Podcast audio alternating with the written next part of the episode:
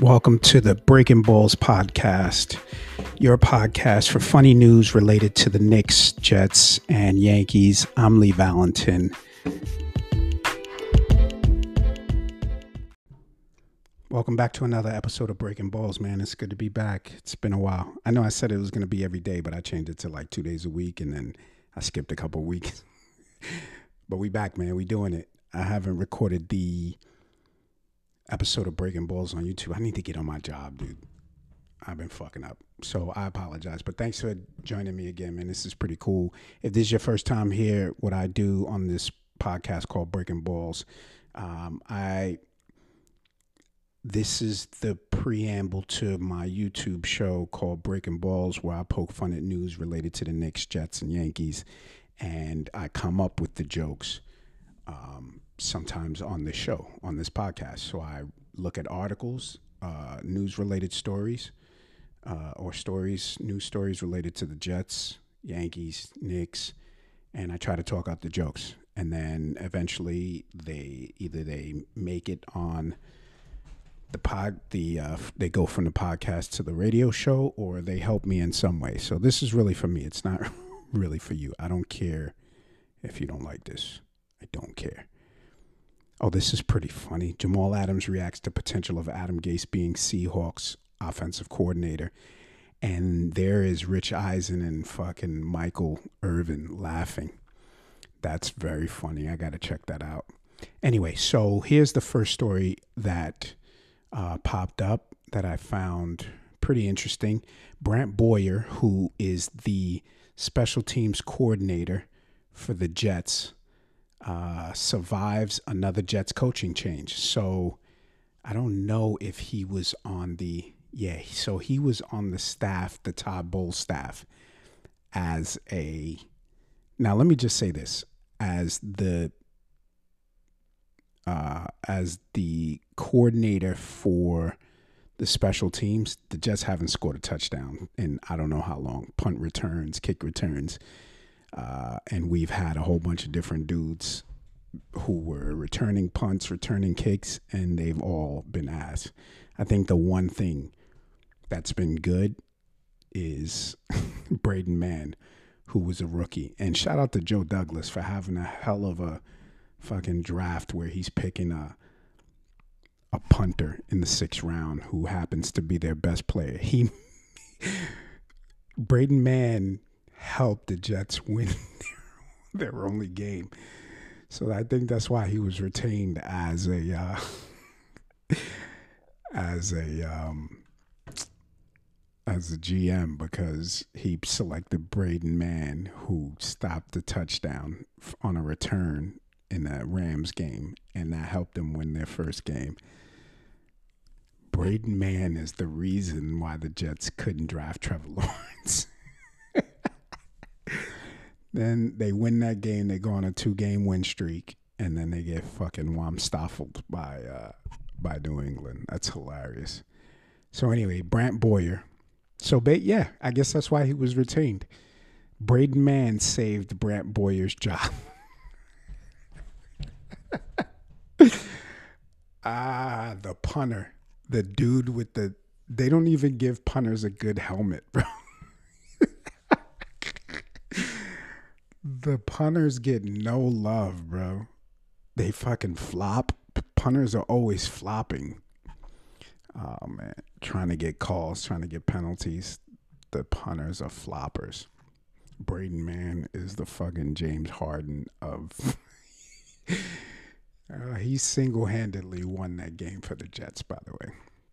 Okay, so anyway, Brant Boyer, he's being retained as a special teams coordinator. He's been special teams coordinator since 2016. And let me just say this Mike Westhoff is the GOAT fucking special teams coordinator. And I think Brant Boyer, first of all, his name is Brant.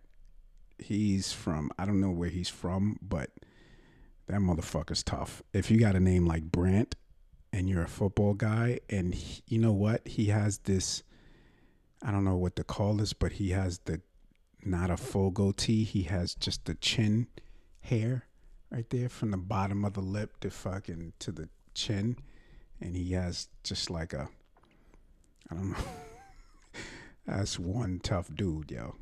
Brant Boyer. I don't know if he played pro ball, but anyway, he's 49. 49 years old. Looks good for his age. Looks like he's about to plop, pop a blood vessel in this picture that they have of him on the. Uh, shout out to Brant Boyer. He called 2020 his toughest year in coaching. Yeah. So you guys suck. That's probably why he was retained, though, because he's honest. Look, he's in the interview room and he's like, look, we sucked.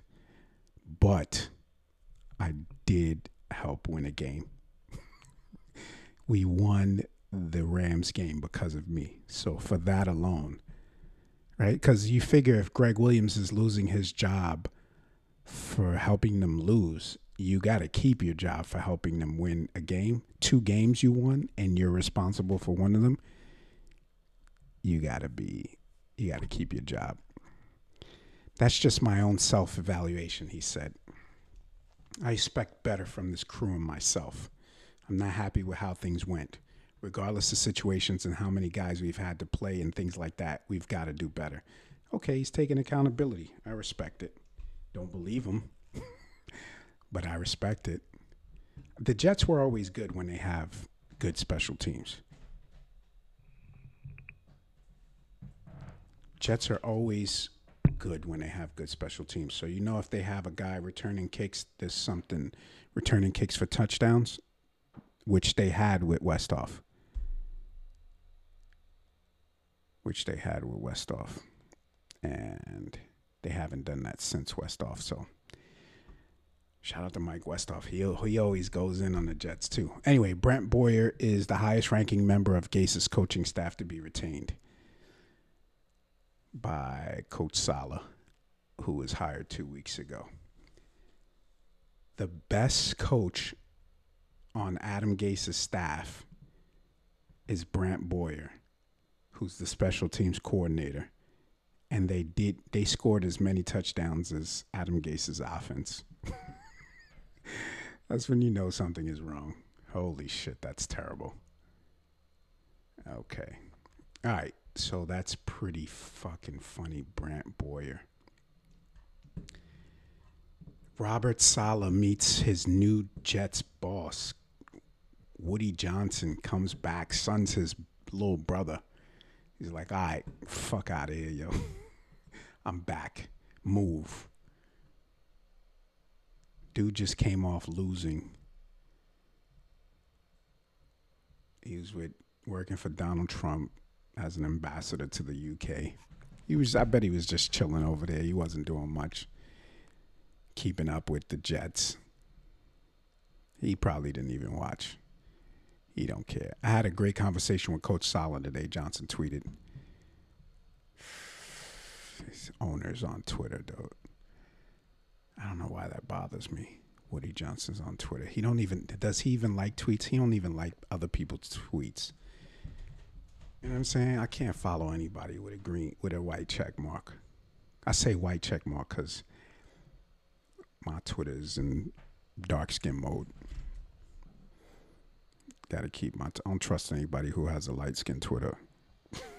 if you're not dark skin Twitter, I don't fuck with you. Like if you post, if if you take a screen cap and you put that on Twitter and that shit is right white, that's an immediate unfollow. Can't trust motherfuckers with white Twitter, yo. anyway, all right. So, yeah, there's a lot of news stories, but that's the one that I wanted to talk about the Brant Boyer being retained and being the best coach that Adam Gase had. And the reason he was retained is because he was single handedly responsible for one winning one game. Winning one game, bro. Immanuel Quickley had a great game last night.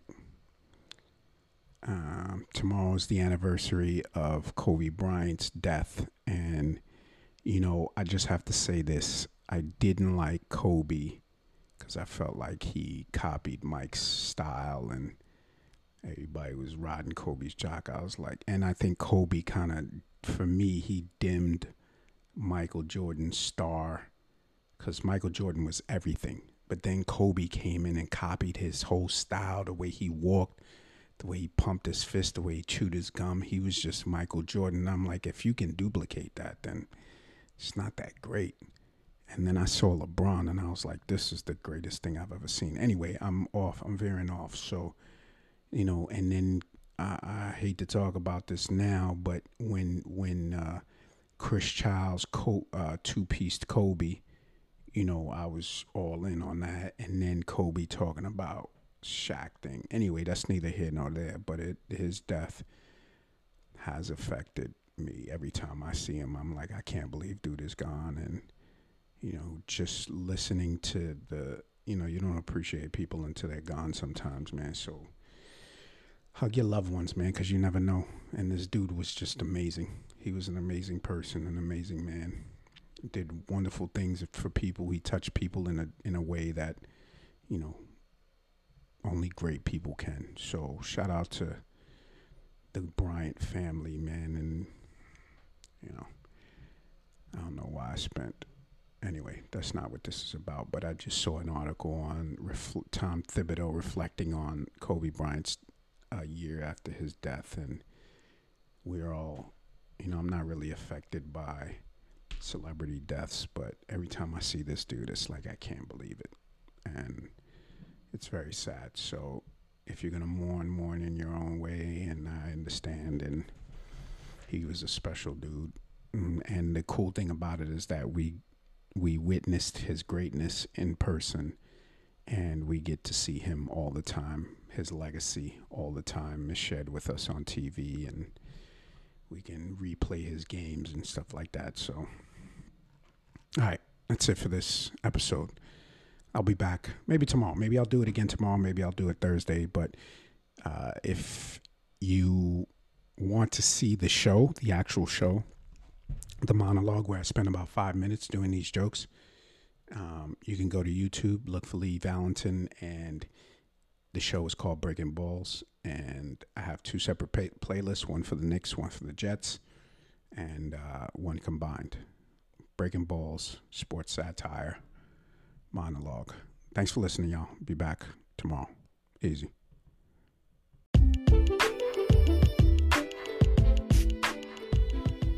Thanks for listening to the Breaking Balls podcast with Lee Valentin.